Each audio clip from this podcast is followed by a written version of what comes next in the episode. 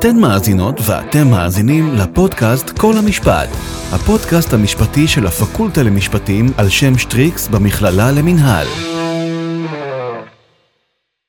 שלום לכולם וברוכים הבאים לפודקאסט שלנו. אני עידן מנשה. ואני נוי שפיר. שנינו סטודנטים בקליניקה לקידום שוויון, והיום נדבר על נושא שלא מרבים לדבר עליו, והוא משפט ועוני. תופעת העוני במדינת ישראל הולכת ומתרחבת עם השנים. העוני בישראל נפוץ בעיקר בקרב קשישים, ניצולי שואה, ילדים ואימהות חד-הוריות. בראש רשימת הערים העניות בישראל ניצבת עיר הבירה ירושלים, כשהמגמה ברורה וחד משמעית. ככל שמתרחקים ממרכז הארץ ומתקרבים אל הפריפריה, שיעור העוני עולה. בשנת 2020 קו העוני בישראל עמד על 2,403 שקלים לנפש. המשמעות היא שכל אדם שמרוויח פחות מ-2,403 שקלים בחודש נחשב לעני. במהלך השנים הכנסות מתחלפות, הממשלות קמות ונופלות, הרשויות סובלות מחסרון כיס, ועולה השאלה היכן מקומו של המשפט בתוך התופעה הנרחבת של העוני. על פסק דין מעניין ומורכב, על עוני ומשפט, על שיקול דעת של שופט אחד, אנושי ומרגש. כל זאת ועוד בפודקאסט שלנו.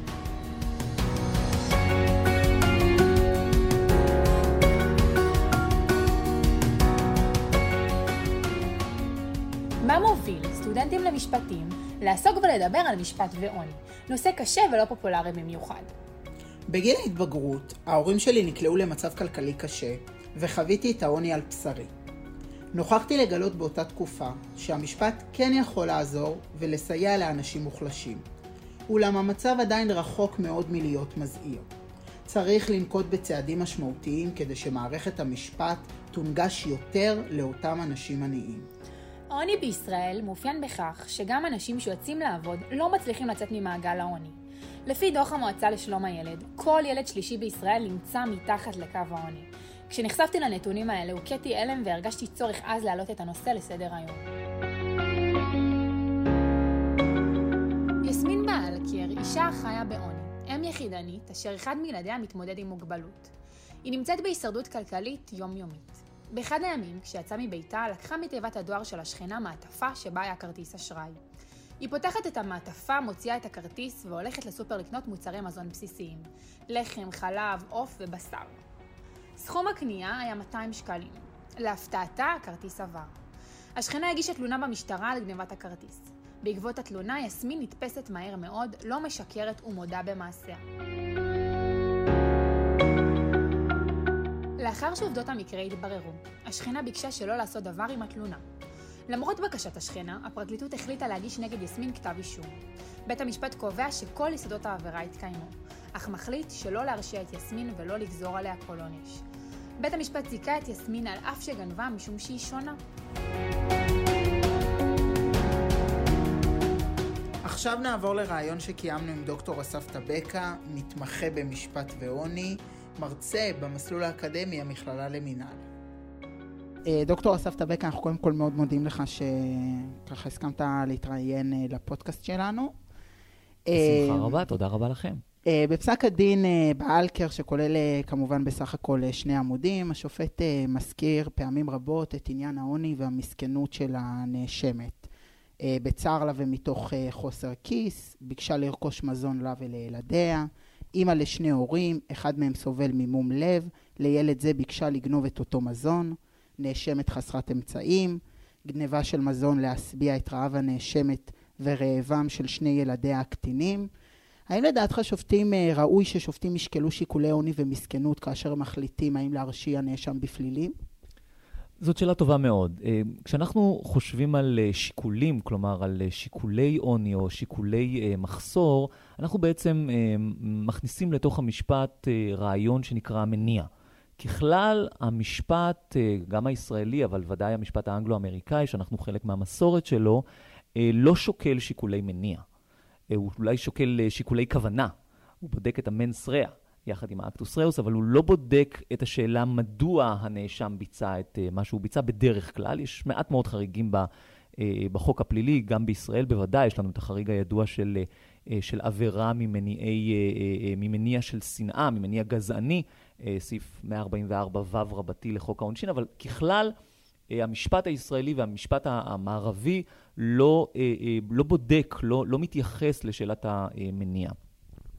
כשמדובר בעבירות של עוני, צריך לאפיין את סוג הפעולה וגם את המקור שלה. אם אנחנו מסתכלים על, על עבירות עוני ככלל, כרעיון, כקונספט, אנחנו יכולים ממש להצביע.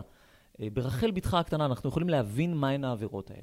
אנחנו יכולים לראות שמדובר בדרך כלל אה, בנטילה של מים או של חשמל, אה, בקיבוץ נדבות במקרים מסוימים שאסורים על פי חוק העונשין, בכניסה למבנים או, או לדירות ציבוריות, אבל בעיקר, בעיקר, בעיקר, הרוב המוחלט של גנבות, ה, של, סליחה, של עבירות העוני, אלה נטילות מזון, גנבות מזון.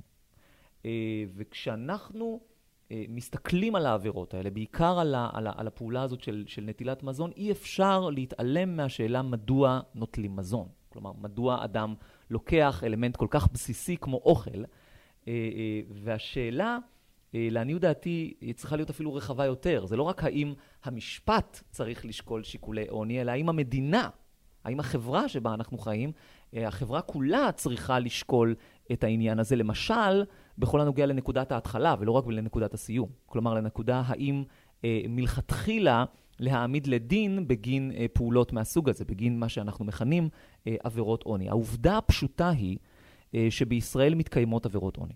כלומר שאנשים, אנחנו, אנחנו רואים, אנחנו רואים גם עלייה בשנים האחרונות בעבירות עוני, אה, אה, זה, זה מתקיים בעולם המציאות, ולא רק שזה מתקיים, אלא שהמדינה אה, נוקטת ככלל בעמדה יחסית ברורה ומגישה כתבי אישום.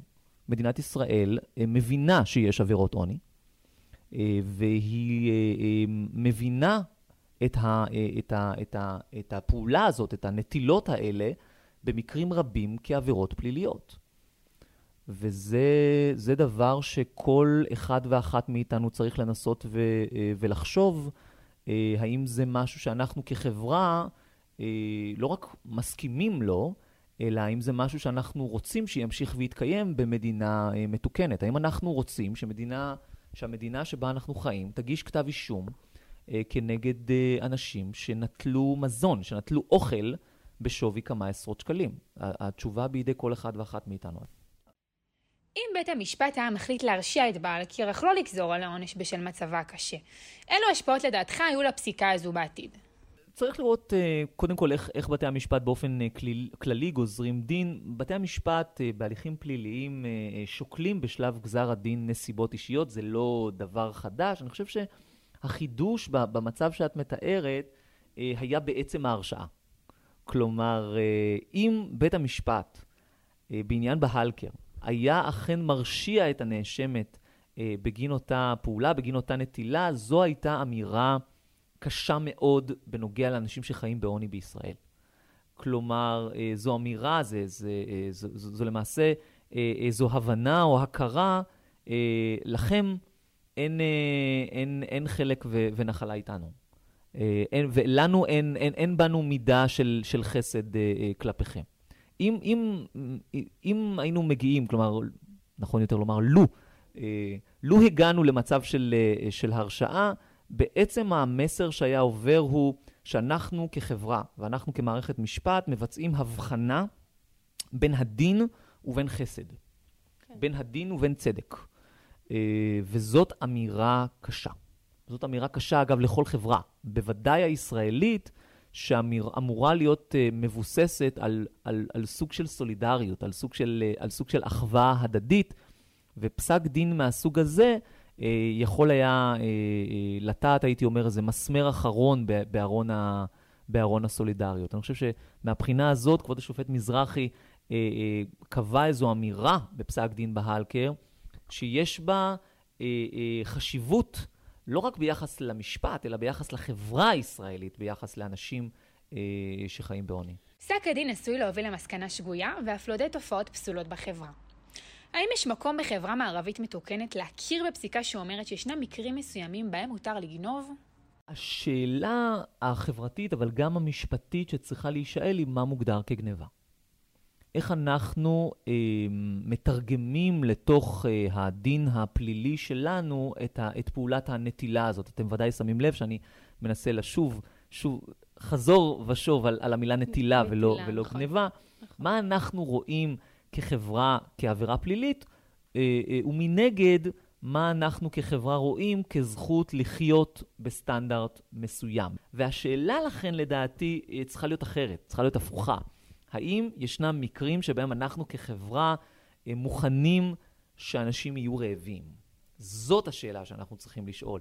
אה, ואם המענה לשאלה הזאת הוא כן, לא רק שזה אומר עלינו משהו, זה, זה ככל הנראה יאמר משהו על האופן שבו אנחנו אה, מתרגמים את המשפט הפלילי ביחס לעבירת הגניבה, בוודאי. אבל בדיוק נשאלת השאלה, האם זה באמת מקומו של המשפט? זאת שאלה טובה, אני חושב שזו שאלה ערכית. ולא לא שאלה משפטית, לכן אה, ב, ל, לידע שלי או לניסיון שלי בעולם המשפט אין איזה ערך מוסף ביחס לכך. אה, אני סבור שישנם מקרים שבהם אה, המשפט צריך לעצור ולהבין שיש רשויות אחרות או גופים אחרים בתוך המדינה שצריכים לטפל באנשים או בבעיות חברתיות מהסוג הזה. המשפט לא אמור לטפל בכל בעיה חברתית. זה לא נכון, זה לא רצוי. וזה גם לא, לא, הרבה מאוד פעמים זה לא תפקידו. בוודאי כשמדובר בעניינים שהם כרוניים, בבעיה כרונית, כמו, אה, כמו עוני נמשך.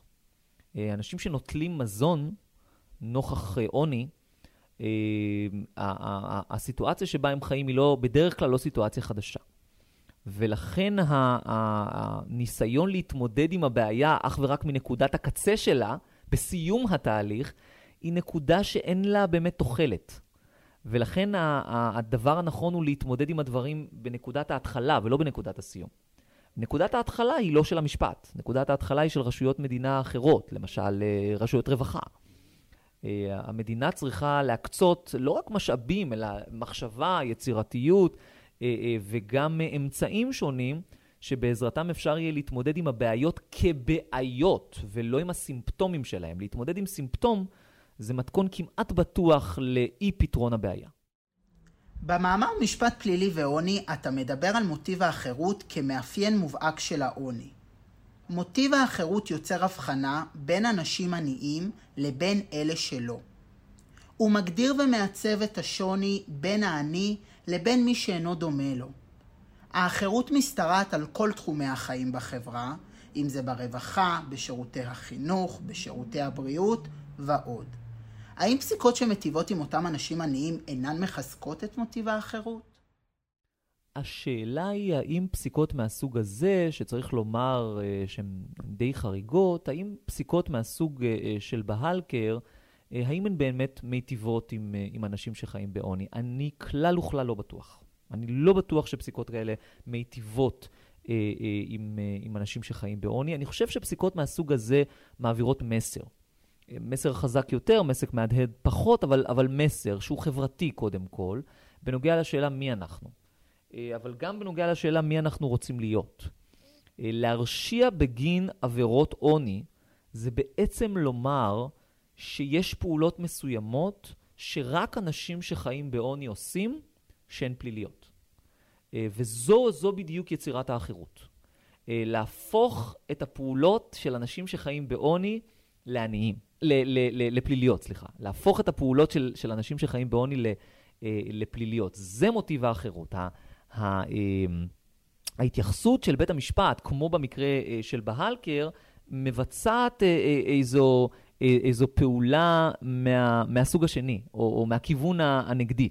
אני לא בטוח שיש לה כוח סגולי די הצורך כדי להטות את, את סיפון הספינה, אבל כן יש בה איזה מסר. לא רק מנגנונים, אלא גם אמירות ופעולות שיש בהן עוד המשך של, אה, של הטיית הסיפון אה, ביחס ל... לכיוונים האלה וביחס ל, ל, ל, לקיבוע או ל, ל, לה, לחיזוק המסר החברתי שנוגע לשאלה איך אנחנו מתייחסים אה, לאנשים שחיים בעוני. וזו נקודה ש, שמרחפת מעל פסק דין בהלקר, אבל ככלל היא מרחפת מעל, מעל הטיפול של המדינה ושל רשויות המדינה בעבירות uh, מהסוג הזה. כשמסתכלים על עולם המשפט הפלילי הישראלי, ניתן לראות בבירור שיש תהליך של קרימינליזציה. קרימינליזציה היא תהליך שבמסגרתו התנהגויות שמאפיינות בהגדרה אנשים חלשים מוגדרות כפליליות. עבירת השוטטות מוגדרת כפלילית, בעוד שהתנהגויות של אנשים עמידים לא מוגדרות כפליליות. מדוע לדעתך העבירות הפליליות שמייצגות את הסף מתייחסות לאותם אנשים מוחלשים? זאת נקודה מאוד מעניינת, משום שעבור רוב אה, בני ובנות האוכלוסייה, המשפט הפלילי נראה שוויוני. הוא נראה אה, משהו ש...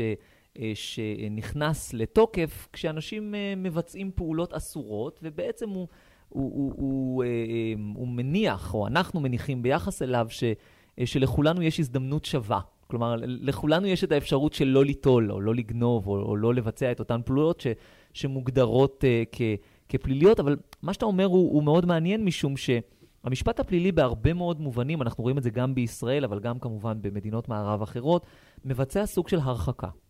והוא עושה, הוא מבצע את ההרחקה הזאת, הוא עושה זאת uh, באמצעות מה שבאמת uh, אנחנו מכנים קרימינליזציה של התנהגויות שמאפיינות אנשים uh, שחיים בעוני, אנשים חלשים. Uh, תחשבו באמת על, uh, לא רק על, על, על שוטטות, כמו שאתה אומר, על, על קיבוץ נדבות, למה זו עבירה פלילית, או באמת על...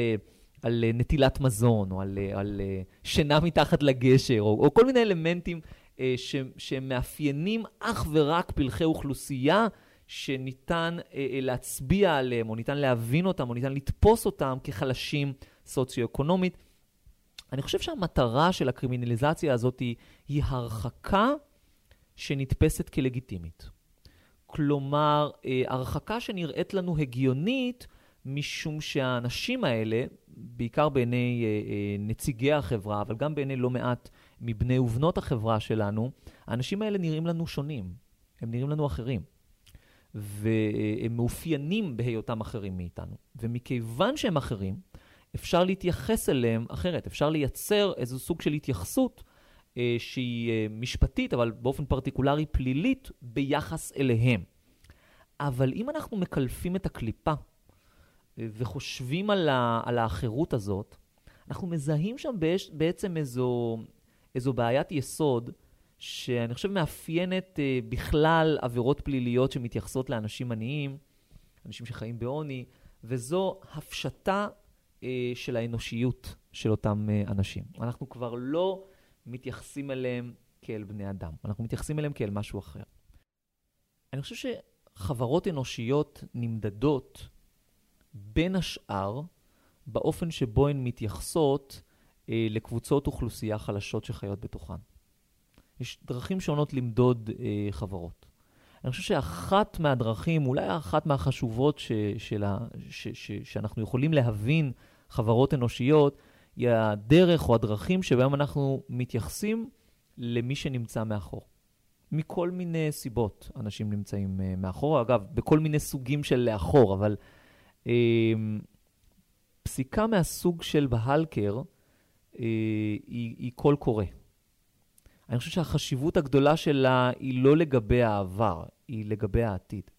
לגבי איך אנחנו צריכים להתייחס לאנשים שנמצאים יחד איתנו, אנשים שנמצאים, אה, אה, לשכנים שלנו, לאנשים שנמצאים לידינו. וכאן החשיבות הגדולה של פסק דין מהסוג הזה, אה, מהבחינה הזאת, פסק הדין הזה לא, לא מחזק את מוטיב האחרות, אלא גם, לעניות דעתי, נלחם במוטיב האחרות. אה, נלחם בו בכוחו הדל, יש לומר. כי אתם יודעים, לבית המשפט, כמו, ש, כמו שכתב אהרן ברק בזמנו, אה, אין, אין לא חרב ולא ארנק. ו, ו, ובית המשפט יכול להביע איזו, להביע איזו עמדה, לפסוק במקרה מסוים או במקרה אחר, או להציע איזו אמירה מהדהדת. אמ, אבל בסופו של דבר הוא לא יכול לשנות את החברה מהיסוד. זאת המשימה שלנו, זה התפקיד שלנו וזה האתגר שלנו. חוקי היסוד בדבר זכויות האדם מגנים על זכויות אדם רבות. הזכות לקניין, הזכות לפרטיות, הזכות לחופש עיסוק, הזכות להיכנס ולצאת מהארץ ועוד. הזכויות החוקתיות הקיימות אינן רלוונטיות לאדם עני. הזכות החוקתית לקניין מגנה על אדם שיש לו קניין.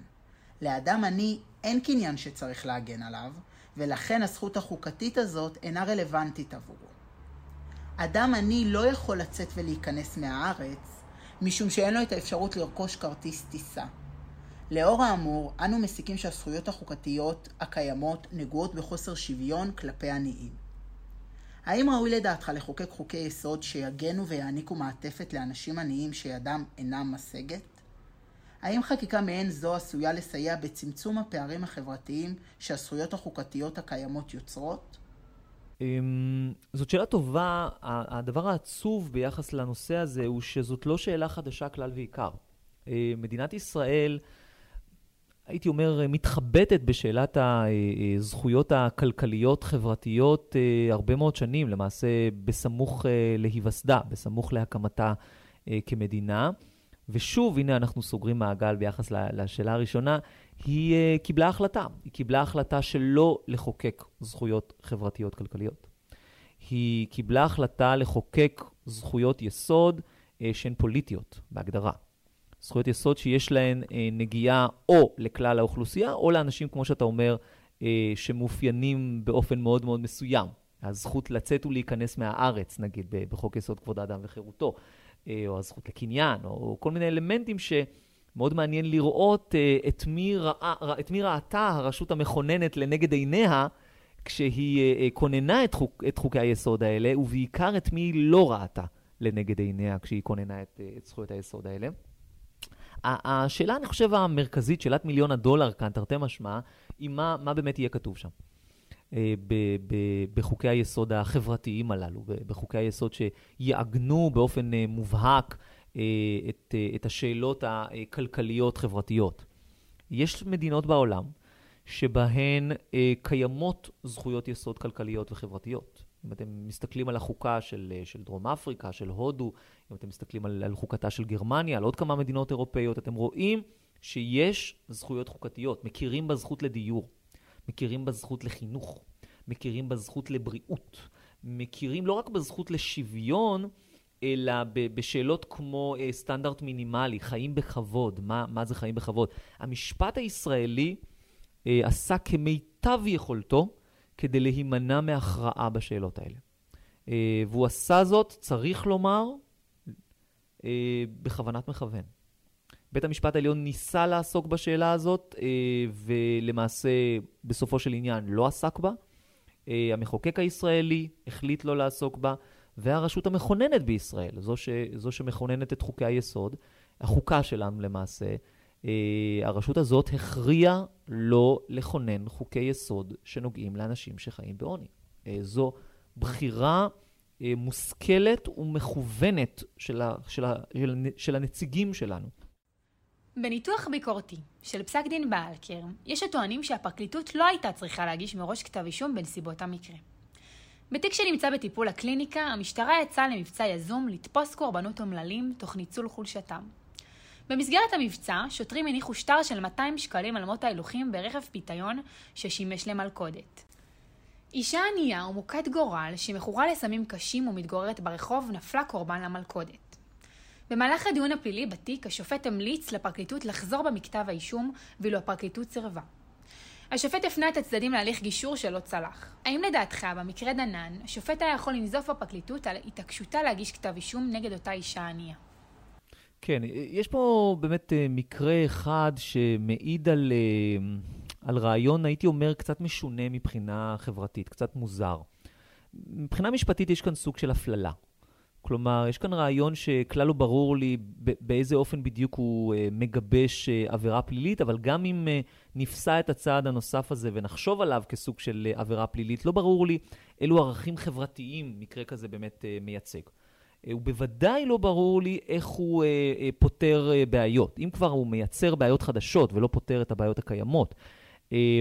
ולכן זה, זה, זה נקשר ל, ל, ל, גם לשאלות וגם לתשובות בשיח שלנו מלפני uh, כמה דקות, בנוגע לשאלה, uh, האם המדינה מלכתחילה צריכה להגיש כתבי אישום ביחס לפעולות שהן משקפות מצב חברתי מסוים, אבל אין בהן באמת ערך מוסף בנוגע לאיזו פגיעה חברתית. תחשבו למשל על מקרה בהלקר.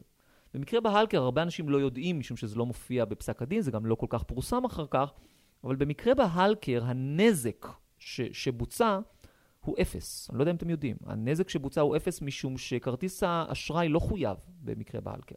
הסופרמרקט לא, לא חייב את כרטיס האשראי. יתרה מכך, בעלת אה, כרטיס האשראי, שכנתה של הגברת בהלקר, ביקשה שלא להעמיד לדין את הגברת בהלקר. אה, אה, גם אה, חברת כרטיס האשראי לא הגישה בעצם תלונה. ואני אגיד יותר מזה, המזון שניטל, שנטלה הגברת בהלקר, לא הגיע לילדיה בסופו של דבר. כלומר, הנזק החברתי במקרה בהלקר הוא אפס, הוא כלום, הוא, הוא, הוא שום דבר. ובכל זאת המדינה אה, אה, החליטה שהיא יוצאת לסוג של מסע אה, ביחס להגשת כתב אישום. לא יודע אם אתם יודעים או זוכרים, אבל אה, לאחר הזיכוי של כבוד השופט מזרחי בבית משפט השלום, אה, אה, המדינה ערערה על אה, פסק הדין, המדינה הגישה ערעור על פסק הדין.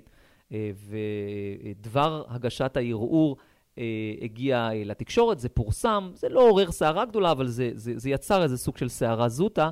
ו, ובסופו של דבר הפרקליטות חזרה בה מה, מהערעור.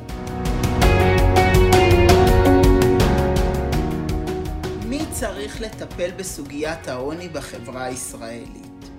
הממשלה? הכנסת? אולי בית המשפט?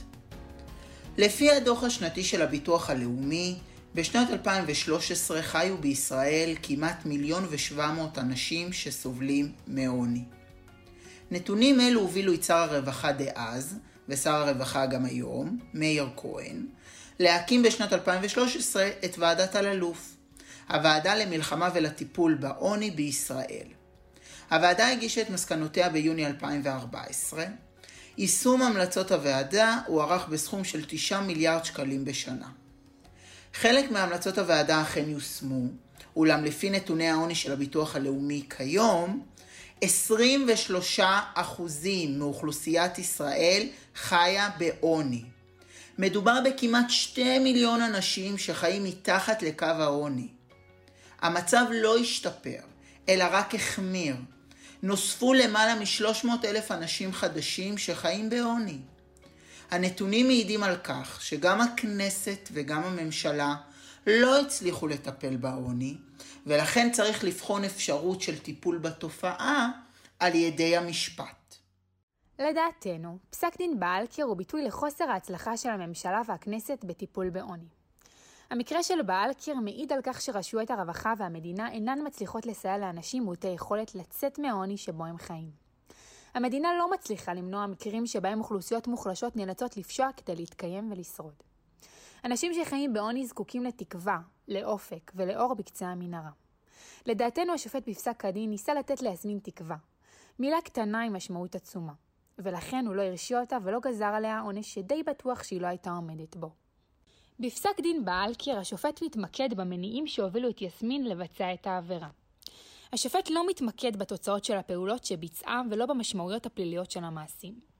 ההתמקדות של השופט במניעים ולא בתוצאות מדגישה את האחרות החברתית של הנאשמת. השונות של יסמין פשוט בולטת. הקורא את פסק הדין מגלה עולם שלם של אנשים החיים בעוני. הקורא נחשף לשגרת חיים של אדם עני. שגרה שמאופיינת במאבק ובהישרדות כלכלית יומיומית. פסק הדין מעניק לקורא את ההזדמנות להכיל, להזדהות ולהתקרב אל מי שהעוני הוא מציאות חייו. פסק דין נוסף שמעיד על כישלון המדינה בטיפול באוכלוסיות העניות והמוחלשות הוא פסק הדין בעניין גבעת עמל. גבעת עמל הוקמה ושוכנה על ידי המדינה על קרקעות כפר ג'מוסין שהיה בבעלות ערבית. על אדמות הכפר הוקמו השכונות גבעת עמל א' וב', שכונת בבלי ושיכון צמרת. במהלך השנים הבעלויות והחזקה בשכונת בבלי ובפארק צמרת הוסדרו, ואילו המעמד של שכונת גבעת עמל לא הוסדר מעולם. זאת על אף הבטחותיה של המדינה להסדיר את זכויותיהם של התושבים בקרקע. התושבים בגבעת עמל התמודדו עם תנאי מחיה לא ראויים שמזכירים את הפאבלות בברזיל. שכונת גבעת עמל לא חוברה מעולם לרשת ביוב. אין בה כבישים סלולים או גינון עירוני. רחובותיה היו נטולי שמות ומספרים. במהלך השנים המדינה והרשויות פיתחו את הסביבה ואף הקימו שכונות יוקרה שסובבות את גבעת עמל ומצויות בשכנות לה. אולם את גבעת עמל המדינה שכחה מאחור. במשך 72 שנים התושבים בגבעת עמל מנהלים מאבקים ציבוריים ומשפטיים להסדרת מעמדם. אולם מאבקים אלו לא נשאו פרי. היחס המחפיר של המדינה והרשויות כלפי התושבים בגבעת עמל הביא את התושבים לעזוב את המקום. לעניין זה יפים דבריה של השופטת מיכל אגמון גונן, שכתבה את פסק הדין. סיפורה של גבעת עמל הוא אולי תמצית המהות של משפט ועוני. המפגש בין אנשים החיים בעוני לרשויות, בניסיון לעמוד על זכויותיהם. אנשים שלא היו יכולים להגיע למקומות הנכונים. לא היו בעלי הקשרים הנכונים. אנשים החיים בעוני שפשוט לא הקשיבו להם, על אף שניסו ופנו וביקשו במשך למעלה מ-70 שנה. בפסק הדין בית המשפט המחוזי בתל אביב מכיר לראשונה בעוול המתמשך שנעשה לתושבי גבעת עמל לאורך עשרות שנים, ופוסק לכל אחד מהטובים הייצוגיים פיצוי של 15,000 שקלים. ועכשיו נחזור לראיון עם דוקטור אסף טבקה, שידבר איתנו על פסק הדין שניתן בעניין גבעת עמל.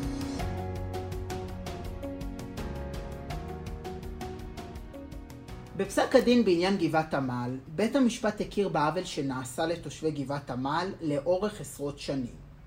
עוול שלא הוכר ולא טופל על ידי המדינה והרשויות במשך 70 שנים.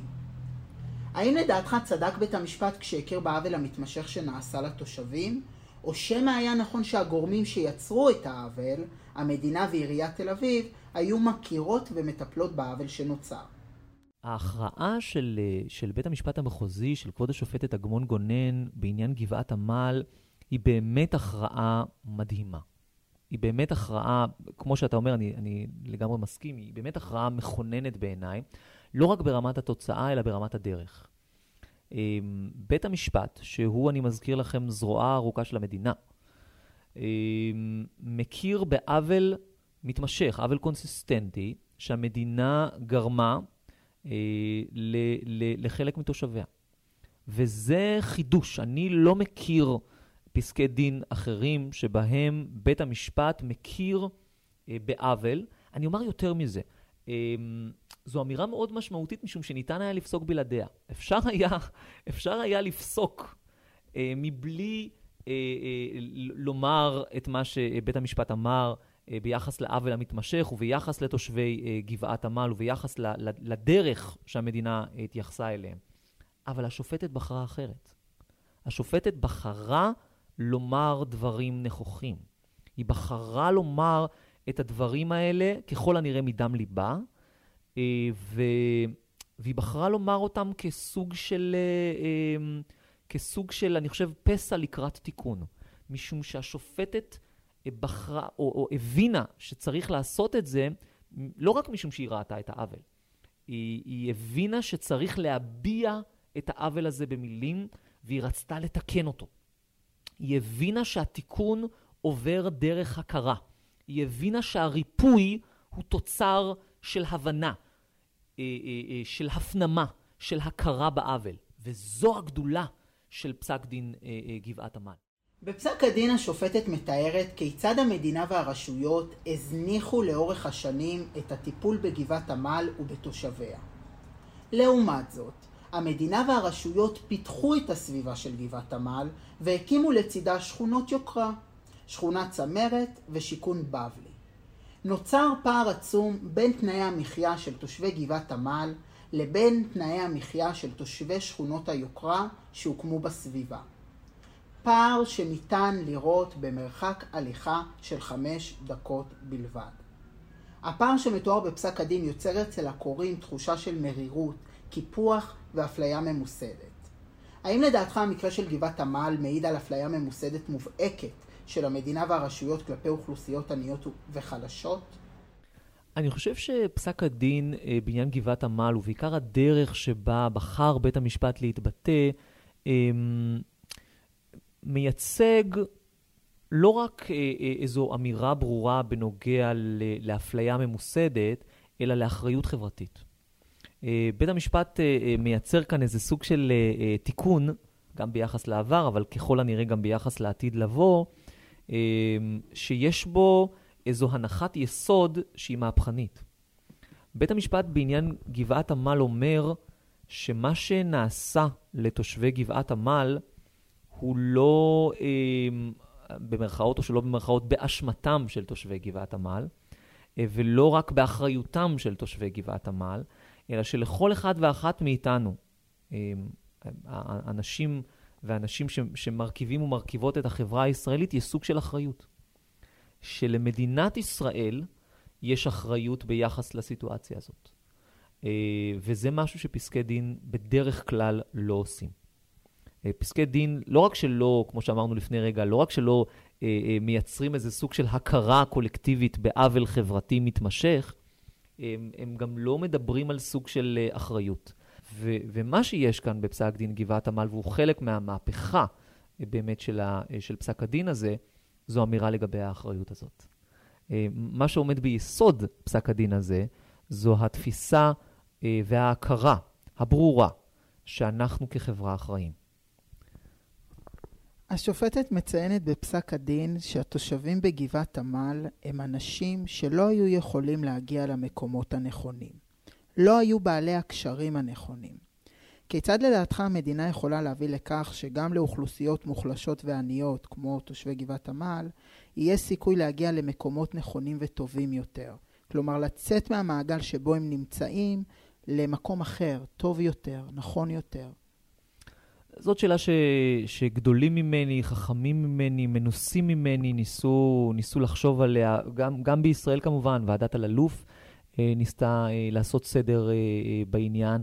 אה, אני חושב שהשאלה אה, הראשונה אה, שנוגעת לטיפול בעוני היא הבנה יסודית שאין אה, פתרון אחד. כלומר, שנדרש איזה מערך משולב, אינטגרטיבי, לטיפול בבעיית עומק. אה, אה, ולטיפול שהוא בבחינת, אה, בבחינת מלחמה של ממש.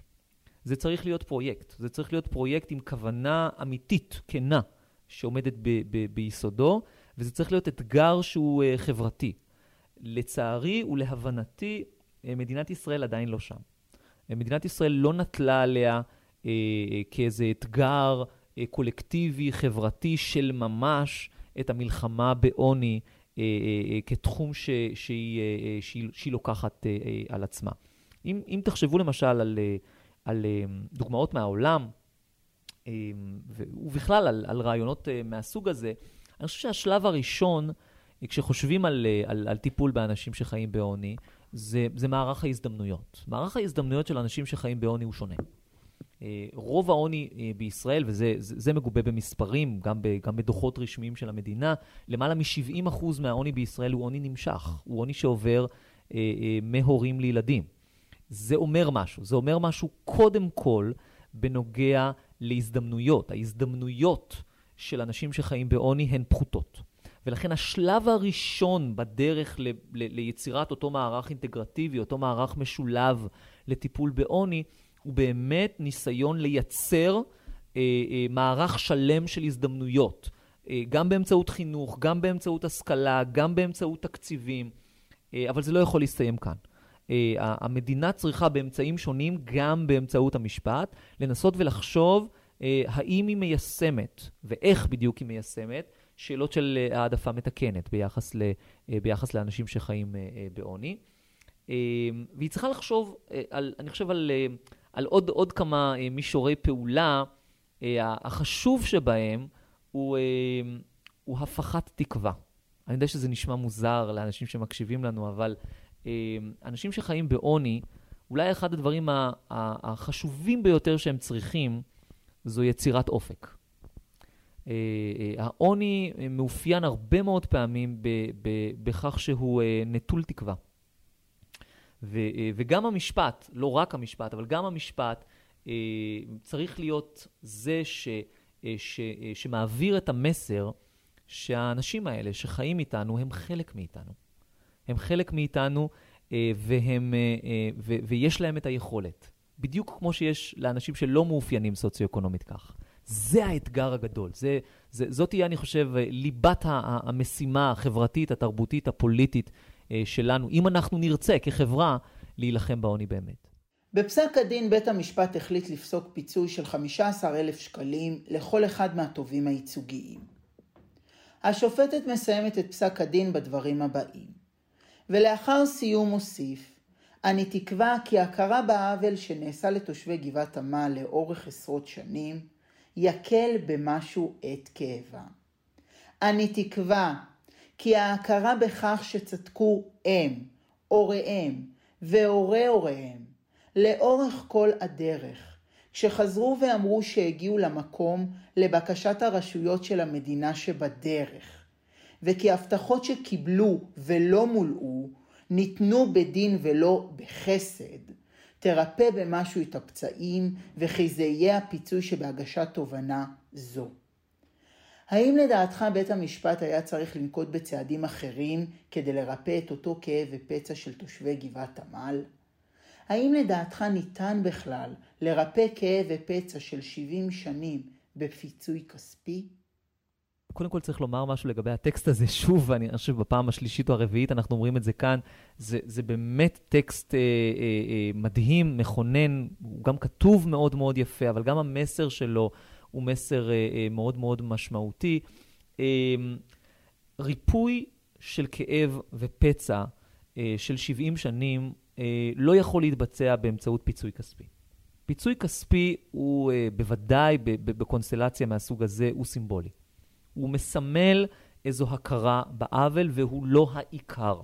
העיקר בפסק הדין הזה, והוא בא לידי ביטוי באופן שבו בית המשפט מתבטא, העיקר הוא אה, ב, אה, בכך שבית המשפט שומע את אותם אנשים, ושהוא מכיר במה שנעשה להם, ושהוא מנסה אולי במעט, במידת מה, אה, לתקן אה, את, את, ה, אה, את העוול הזה, ובמישור רחב יותר ועמוק יותר, אני חושב שבית המשפט מעביר מסר אה, ש, שמבקש לעודד הגשה של תביעות אה, אה, בגין עוולות חברתיות בשם אוכלוסיות מוחלשות. אה, וזה מסר חשוב. מדוע? משום שבכך בית המשפט אומר שאנחנו כחברה, אבל גם הוא כבית משפט, הוא מקום שבו שומעים את האוכלוסייה הזאת. הוא מקום אה, אה, ש, שבו האוכלוסייה הזאת יכולה להלין. זו זירה שיש לאוכלוסייה הזאת במקום. היא חלק, היא חלק מהמרחב הכללי.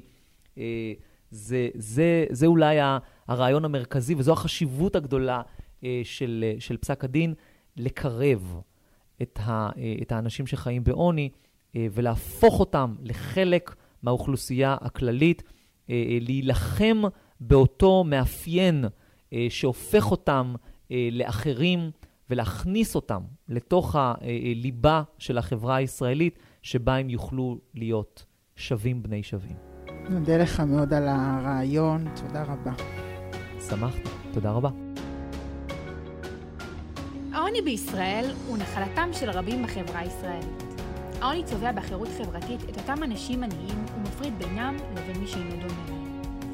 לצערנו, גם המשפט הפלילי יישם את אותה חירות חברתית, באמצעות כך שהוא מפליל את אורח החיים של אנשים עניים. כדי לקרב, להבין, להפנים ולהכיל את מי שהעוני הוא מציאות חייו, עלינו כחברה לבחון את הדרך שבה אנו רוצים לטפל בתופעת העוני. אנחנו צריכים לבחור מסלול ברור, לגבש מדיניות סדורה וליישם אותה לאורך זמן. לטפל בעוני לא כי אנחנו חייבים, אלא כי אנחנו רוצים. לראות את הטיפול בעוני לא כנטל, אלא כהזדמנות. שלוש הרשויות, הכנסת, הממשלה והמשפט חייבים לקחת חלק אקטיבי בתהליך. לסיום נגיד כי המשפט צריך להיות פתוח עבור האוכלוסיות החלשות ולאפשר להם להשמיע קול. במקרה של באלקר, בית המשפט הצליח למצוא את העיגון המשפטי לזיכויה באמצעות הגנת זוטי הדברים. אולם אנחנו לא מצליחים להתנתק מן המחשבה מה יקרה בפעם הבאה שאדם עני יגנוב מזון בסכום שאינו מזערי? הגנת זוטי הדברים לא תוכל להגן עליו, ולכן אנחנו סבורים שהשופט היה חייב לסיים את פסק הדין באמירה חד משמעית וברורה, לפיה המשפט הפלילי לא צריך להעניש אנשים עניים ורעבים אשר גונבים מזון על מנת לספק את הרעב שלהם ושל ילדיהם.